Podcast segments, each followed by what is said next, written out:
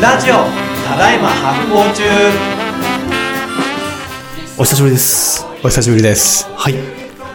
これ、リドロからダウンインへ、はいシリーズはい。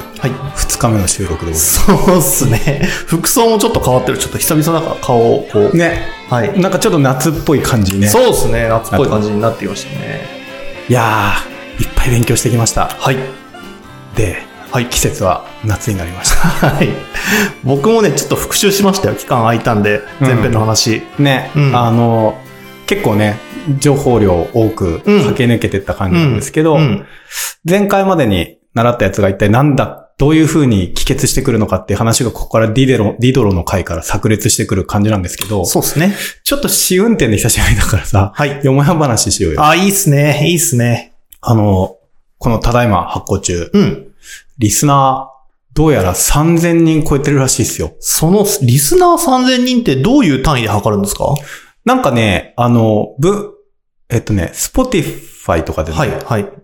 えー Spotify for Podcaster うん。とかで、うん。えっと、なんかこう、どれぐらい見てますよ誰が見てますよとかはいはい。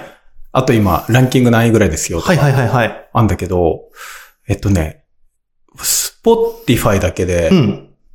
リスナーが1500人弱みたいな。おー、はいはい。で、他にも大体ねポッ。ドキャストの半分が Spotify なの。はいはいはいはいはいはい。ってことは、で、あと半分が Apple Podcast その他みたいなのうで、ん。まあ、純。単純に2倍はい。して、さらに YouTube うん。入れると、だから、なんだ、あの、一元差みたいなの入入ってないのよ。はいはいはいはい。だからあ、一応定期的にそういうことかはい。ちゃんと聞いてくれてる人はいはいはいはい。数字だけ多分合算すると4000近いんだけど、まあちょっとさすがにそれは持ってるから、 なんか多分いつも聞いてくれてる人3000人ぐらいなんじゃないかな、そっかそみたっいな。か。あの、アップされると聞くよっていう人とかそうそうをそう何かしらのアルゴリズムで Spotify が発そうそうそ行、う測ってくれて、だいたい今1500人ぐらい聞いてると。そう。で、あの、えっ、と、ポッドキャスト全体を配信してるアンカーっていう、うんうんなんか、プラットフォームがあるんだけど、はいそことかで見ると、うん。まあ、もっと、おー、すごくないですかそれ。まあ、ポ、あの、スポティファイだけじゃないからさ。はいはい。だから、すごいいっぱいいろんな人が聞いてくれてるんだよね。ですね、そういうことししかも、ほら。ら、あの、YouTube で熱心に聞いてくれてる人もかなりたくさんいる確かに確かに。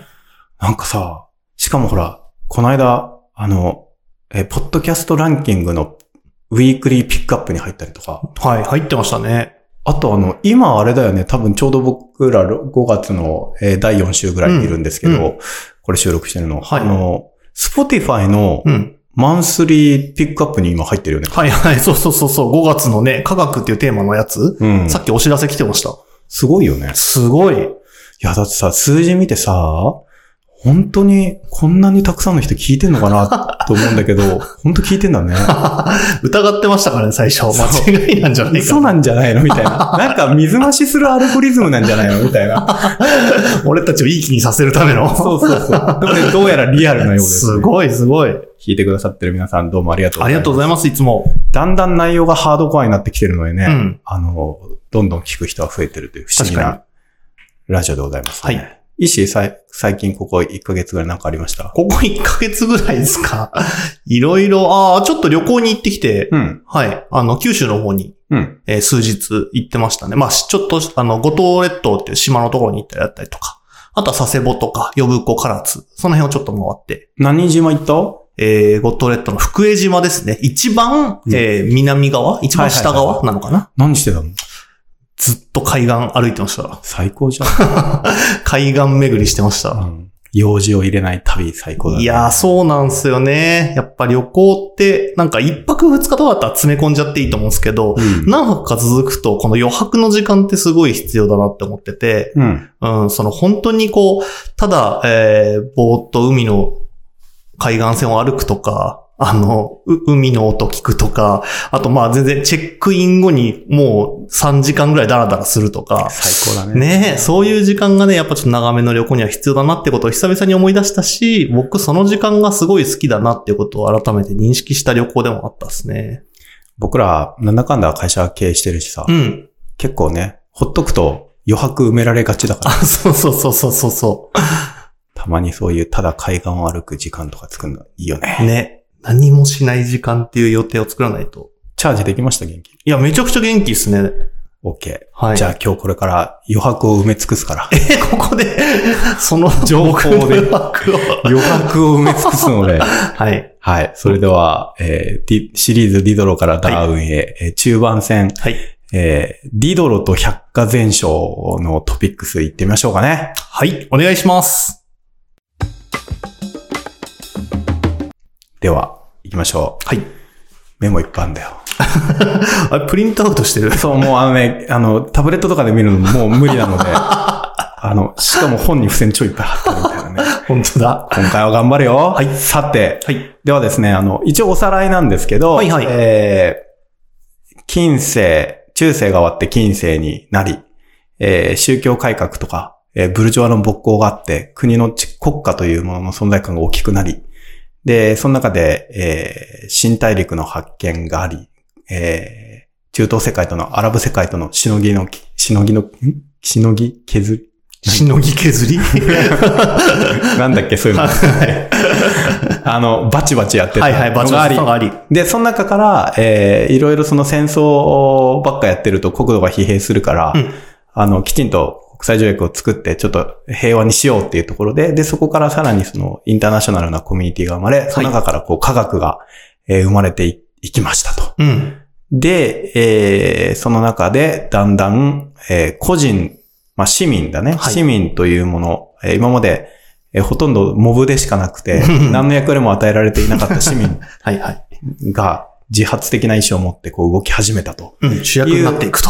いう18世紀をはい。迎えましてですね。そして、えーここで、えー今回の、えー第一の主人公、うんドニ・ディドロうん。のお話になっていきます。ついに出てきましたね、リード。はい。で、このディドロね、何やった人かっていうと、はい。一番よく知られてる業績は、うん。百科全書、うん。エンサイクロペディアはい。という、えーまあ、本当にその、全書だよね。うんうん。前回もね、うんちょっと名前が出てきてましたね。その全書をこう翻訳、えー編集主管として、うん。メイン編集者として、えー作り上げたとはい。いうことが最大の業績うんうん。とされています。うんで、一応なうんんかこう、18世紀フランスはその啓蒙主義の世代、世界、世代と、はい。あの、啓蒙主義の世紀というふうにうん。言われていたという話を輪廻会の時したよね。はい。で、その、えー啓蒙主義の世紀をまさに代表するプロジェクトがこのディドロの百科全書なんだよね。はあ、どういうことなんだろうな、それ。で、これどういうことなのかっていうとね、うん要はね、あの、その啓蒙主義って前回の話で、はいあの、いろいろあるけれども、うん結構まとまりないって話したじ言ゃっん。てましたね。だから人間の、人間の社会を良くしていこう、みたいな、うん理性の力で良くしていこう、みたいはなやつ以外は、まとまりない。うんいろいろあるみたいな。いろいろあるやつが全部ここに突っ込まれてるっていうほう意味で集大成なんだよね。ほうその啓蒙主義の、あの、啓蒙主義のいろんな世界観がこう、詰まりに詰まった、えー集大成であるとへえ。いうことなんですね。で、えっと、まあ、百科全書って何かっていうと、はいなんかね、辞典の発展系みたいな感じだね。はあ、いや、そのタイトルと、あと、リドロが、あの、史上最強の博物学者だっていうところから、うんなんか百科事典みたいなのの前身になったものなのかなって思ってたんですけど。あそうそうそうそうああ、それはそうなんですねだ。から、あの、人間、まあ、しえっ、と、自然人間にまつわるう、んありとあらゆる知識をうん網羅したうん。百科全書。うん、うん、うん、うん。だから、辞典だと、あの、概念しかしてないじゃん。はい、はい、はい。えー、なんだけど、えっ、と、その百科全書というものだと、えっ、と、概念ももちろんあるんだけど、例えば、まあ、後で説明するけど、うんなんか、ある、その、機械があるとしたら、その機械が、どういう風な構造になってて、どうやって動くのかとかね、はあともっと歴史的な、えー経緯とかも入っていあ。て、例えば、えば、エジプト人はどのように古代社会を築いていったか、はい、はい、はい、みたいは。ないことはも入っている。い、はい、はい、はい。だからその一冊を置いとくと、えーいろんなものが多角的に知れると。なるほど。だから辞書とか辞典とかとちょっと違うのがある違いそう。うん。で、えーそれまでは、まあ、辞典まではあったんだけど、はい、はい。百科全書というのが、あったはあったんだが、ここからうん口実するが、このディドロと、あともう一人ダランベールっていう、あの編集士官もう一人がいるんだけど、はいディドロとダランベールが作り上げたこの、えー18世紀フランスの百科全書が、うん。えー今僕たちが、あの、今、今も百科全書ってあるんだけどね、出てるんだけど、それの原型になったもの、まあ、百科全書というものを完成させたプロジェクトなんだけど、うんこれはこのディドロという人はですね、本当に力を尽くしていったというものなんですね。で、で、ちょっとね、その、百科全書、この18世紀フランスにこれが出てくるまでの、えー、ざっとその、あらましを話していきます。で、一番元々の世界、古代ギリシャまで行きます。うん。で、えーっとね、えーアリストテレスはい。って聞いたことあるでしょ哲学者ですか哲学者。はい。で、アリストテレスまで、えー、遡るうんっ。て話をするのがまず良い。ので、ちょっとここから、えー古代ギリシャのこうアリストテレス的自然観、世界観というものをお話します。はい。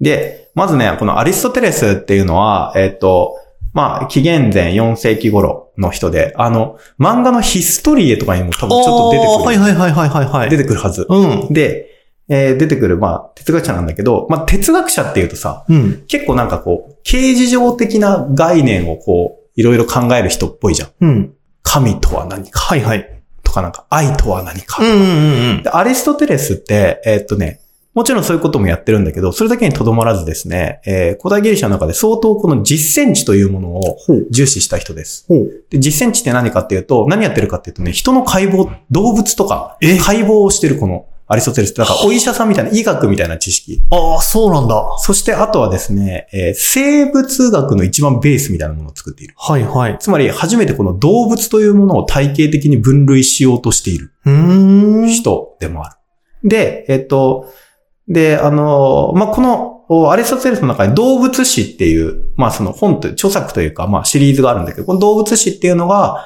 えーいろんな動物いるじゃん。で、この動物たちを、えー有血動物と無血動物っていう2種類に分けて、そこからこう細かく分類していくという、はい。初めてなんかその、なんつうのあ、分類し始まってそう、る。生物学的分類っぽいことしてる。んだよねしかもあ、の、えー前にさ、輪廻の時にさ、実用分類と自然分類って話したの覚えてるああ、した、しましたね。で、実用分類っていうのは、なんかその人間のはい。用途に合わせて分類あそうだったするそうだった人間の利益によって分類するのが実用分類で、はい。自然分類っていうのは人間の利益ほっといて、人間の都合をほっといて、はい。うん。そその、えー生物の、えー特徴はをこう生物学的に、えーくくって分類するっていはだけい。ど、アリストテレスね、この、えー紀元前の時点ですでにね、自ちょっと自。然分類っぽいことをやり始めてんだよね。へだーから非常にやっぱりお面白くて、えっとね、このアリストテレスというのはやっぱり僕も今回ちゃんと調べたんだけど、やっぱり非常にこの古代ギリシャの中でも、あの、面白い、うん。えーえー哲学者というか思想家で、はいはまあ、なんていうの、万能の科学者でもあるようね。んうんねうんうん。あの、お両方要は形事上学的な知というものと、うん実践的な知というものを、あの、両方やる人。はい。で、このテーマ、リドロの回、ずーっとこの二つのテーマが出てきます。うん実践知とこの形事上知っていうものが。ーんで、このテーマが何回も何回も繰り返し出てくるからちょっと覚えてほしいんだけど、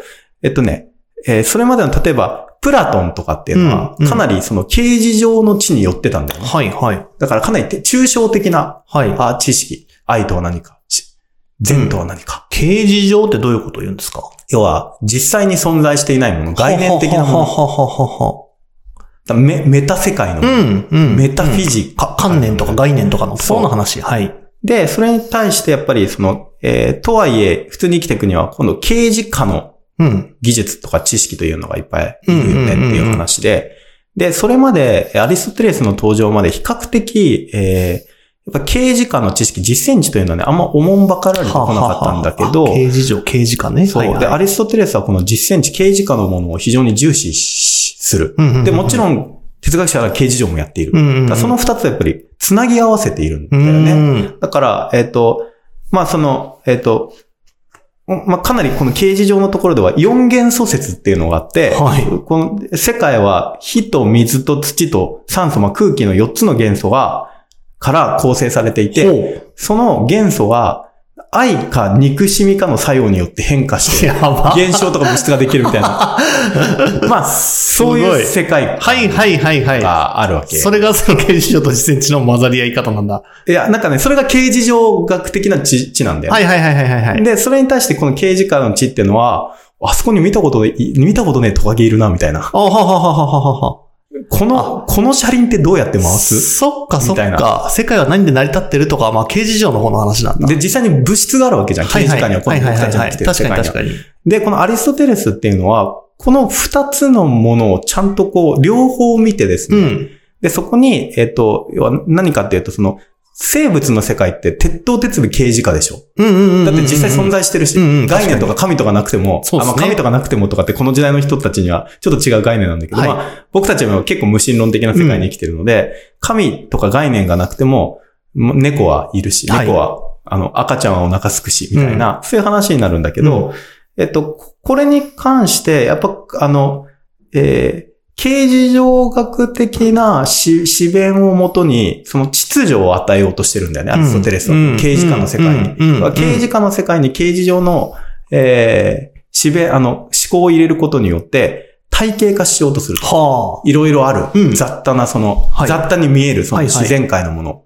これが分類の一番最初のあけぼのなんだあ。よ。おヨーロッパ世界においてねまあ、国中国とかはまた別のあの考え方があるんだけど、まあ、西洋世界のこれが起源なんだよね。うんうんで、えっと、で、この時に、えっとね、あの、まあ、その非常にこの四元素説と並んですごい重要な、えー世界観があって、これはなんかその古代ギリシャから、えー19世紀、なんなら20世紀前半ぐらい、まあ19世紀くらいだね、19世紀くらいまでヨーロッパ世界をずっとこう、あの、規定していた、えーセントラルドグマ、中心競技、うんうんあの、まあ、要は超大事なベースになってる世界観のルールみたいなのが古代ギリシャの時に生まれていて、何かっていうと、えっとね、え、これね、天文学と物理学に分かれるんだけど、はい。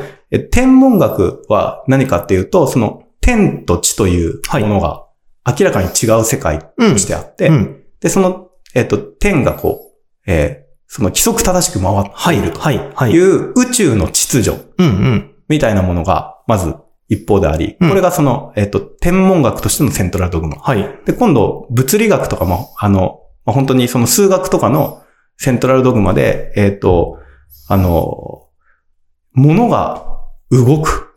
うん。力によって物が動くっああ、はあはていうあ。はあはあはあ。考え方があるつまりはあはあは天体というものは星というものは、その、えー力学によって動あく。はいはい。で、例えば天体が規則正しく動くことによって、世界の秩序が生まれている。うん。みたいな世界観があるんだよね。で、それ、それが、まあ、すごい、まあ、正直このセントラルドグマってめちゃめちゃ形事上学的っていうか概念的うんうな、んうんうん。で、こういうものを、えっ、と、いざ自分が日常的に目の当たりにしているなんかいろんな動物とか人間の体とか、えっ、と、いろんなその技術とかにやっぱ当てはめようとしていくっていうのはいはいはいが、はアいリストテレスの結構大きな、うあの、考ーえん方なんだよね。だから、その、アリストテレスってだからそういうアプリケーションにこだわる系の思想家なんだよね。 概念がなんかどれぐらいいけてるかいけてないかっていうよりは、そのセントラルドグマだったり四元素説っていうものを、うん。実際にこの世界にアアプライしてみたら、はいはい。どうなるんじゃっていうことを結構やってるはい側面がある。もちろん形状学的なところもあるんだけど、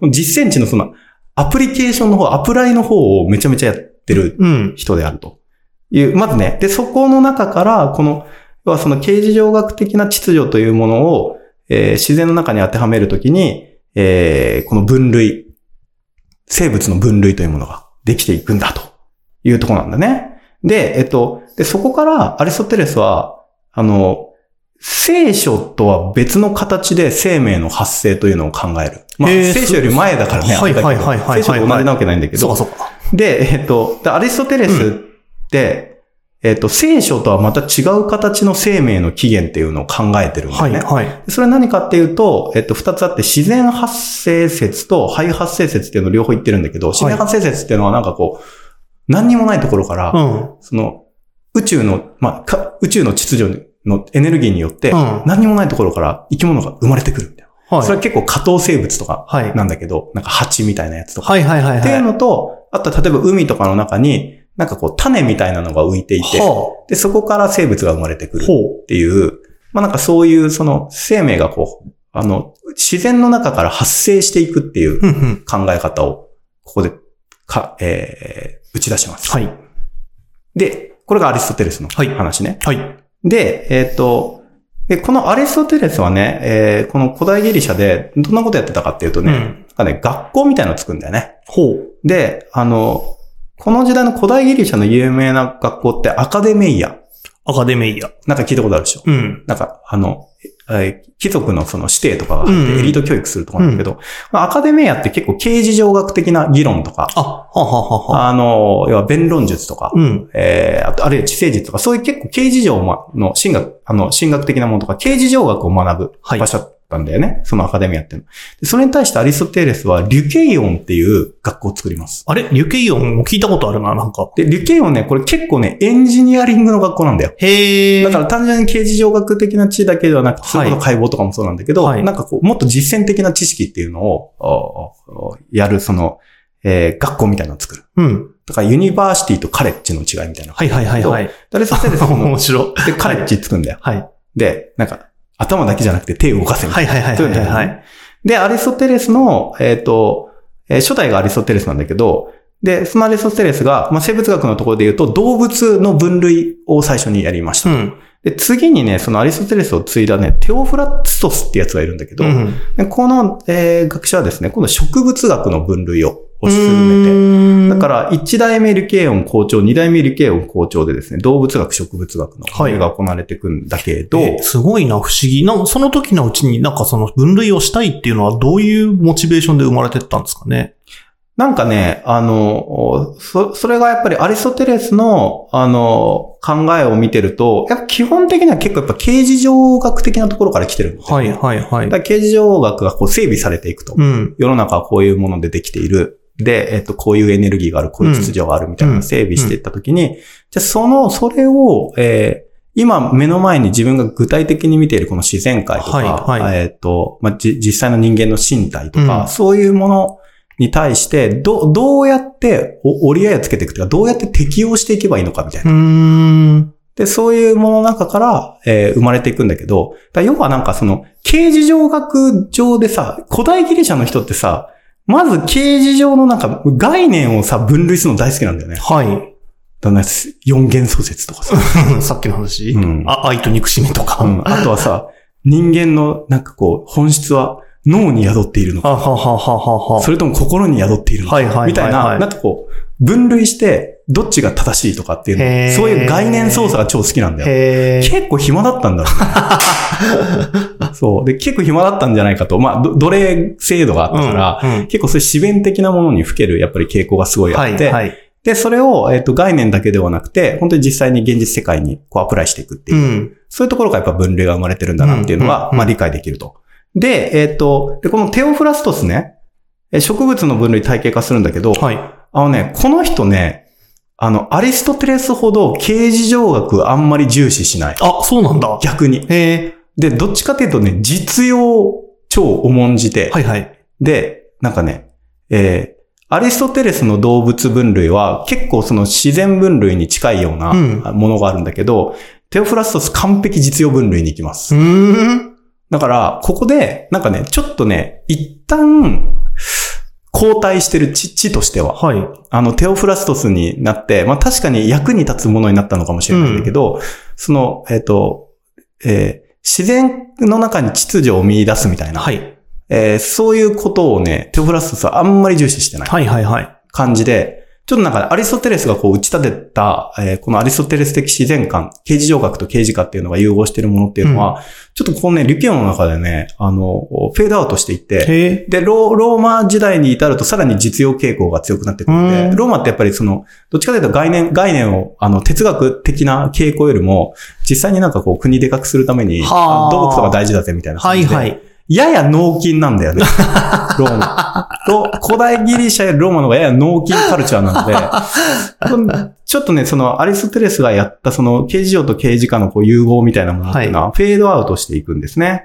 で、その中から、えっとね、えーまあ、ローマ時代の紀元1世紀頃にですね、えープリニウスっていうね、うん人が出てくるのね、うん。学者が出てきて、で、彼がね、博物誌っていうのを作ります。ほう。で、これね、実は百科全書の、えー前哨戦になります。へえ。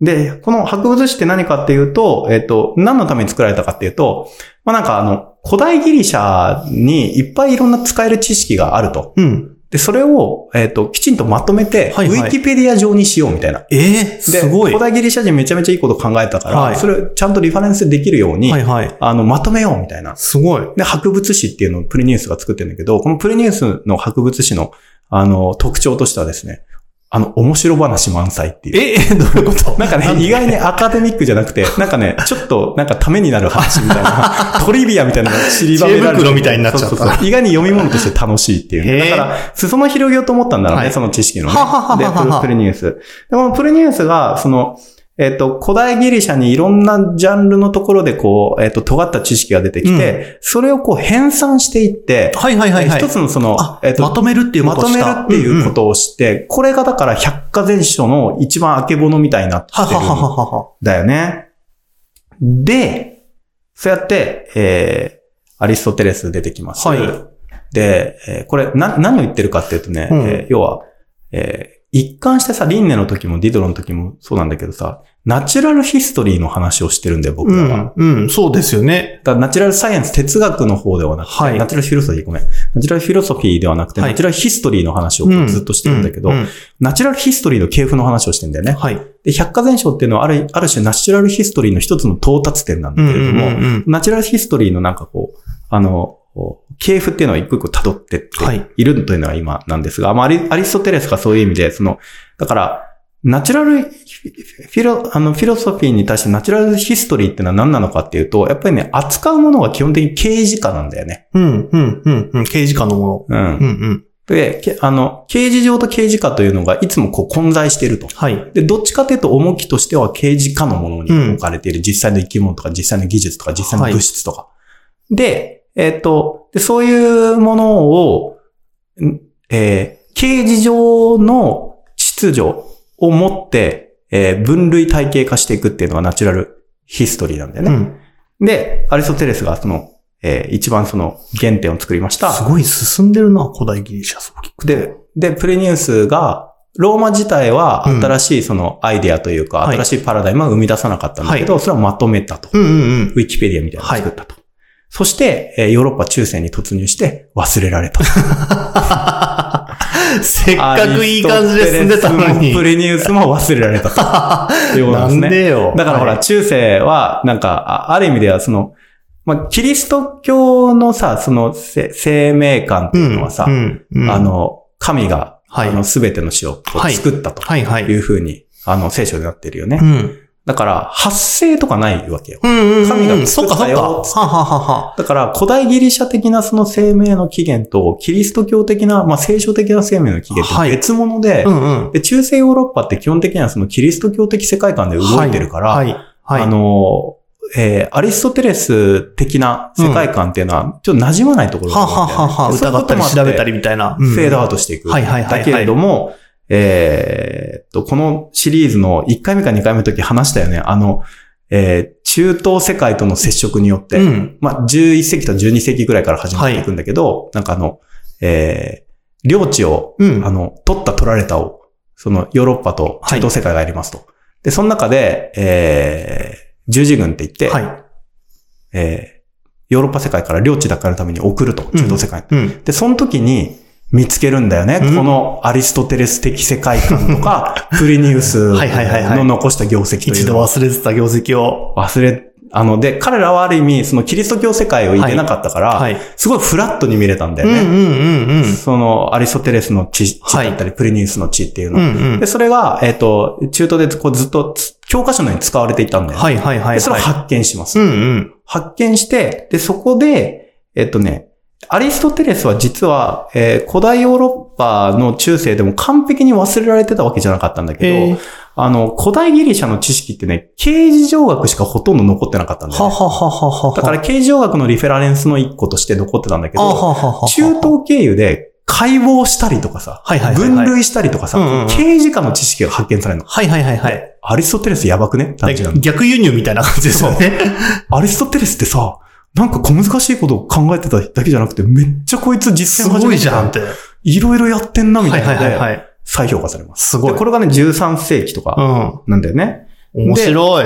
で、15世紀に、えっ、と、で、13世紀、えっ、とね、えーな、なので、その、えっ、とね、いろんな、その、えーアリストテレスのそ、そういう意味の、その、えー三分、要は、言語だけじゃなくて、はいもうちょっとその、テクニカルな知識っていうものが13世紀に入っていって、うんうまずここで、中世で久しぶりに、この刑事上と刑事課が合体してるこの知というものがこう入ってくる。うんうんうんうんで、15世紀になると今度さ、活版技術が出てる。はいはグーテンベルグはいというか職人が、印刷職人がうんうん活版技術を作って、はいで、これにより結構精密な写本ができるようはにいなっはて、い、そうですよ ね。プリニウスの博物学が15世紀リバイバルしてきて、本、本としてデザイン結構ちゃんとしてるから、博物 学。はいはい。手写しの写本だとなかなかできなくて、はいはい活版技術によって、博物誌がこれ、なんだ、10、1500、1400年ぶり、1300年ぶりとかにリバイバルするのよ。日の目を見なさすぎましたね。そうそうそうまあ見られてたけど広まることはなかったってことなのか。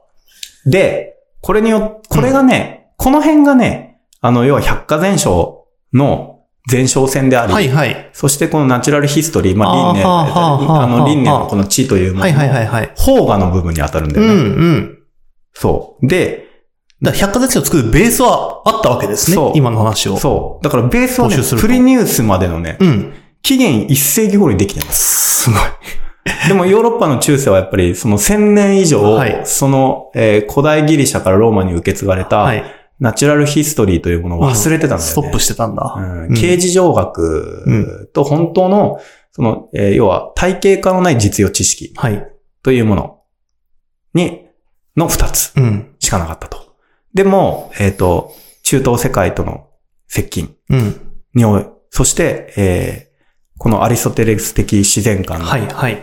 リバイバルによって、えーなんか、ちょっと違う地の形というものはいが、はいはいはい。かつて持っていた、かつてあったんだと。はいはいはいはい。いうう風になっていくのが、えー実はこの百科全書の前哨戦なんですーね。ん。で、ちなみにね、でもね、ただのリバイバルではなくて、うん百科全書、ディドロのやった百科全書っていうのはね、このアリストテレスの自然観というのをね、さらにアップデートしていくというね、うんうんうんうん目論見があったので、へーただそれを現代に蘇らせようということだけではないんですよね。なんで、ここら辺のね、あの、おなぜ、まあ、い実はこの18世紀に百科全書的なものが結構いろいろあったんだけど、はいはい。なぜこの18世紀の、えー、ディドロたちがやったこの百科全書が最も金字塔になってるかっていうと、この刑事上地と刑事化、実践地の融合っていうところにあるんだよ。うん。これを最も方法論的に徹底してやったのがこの百科全書。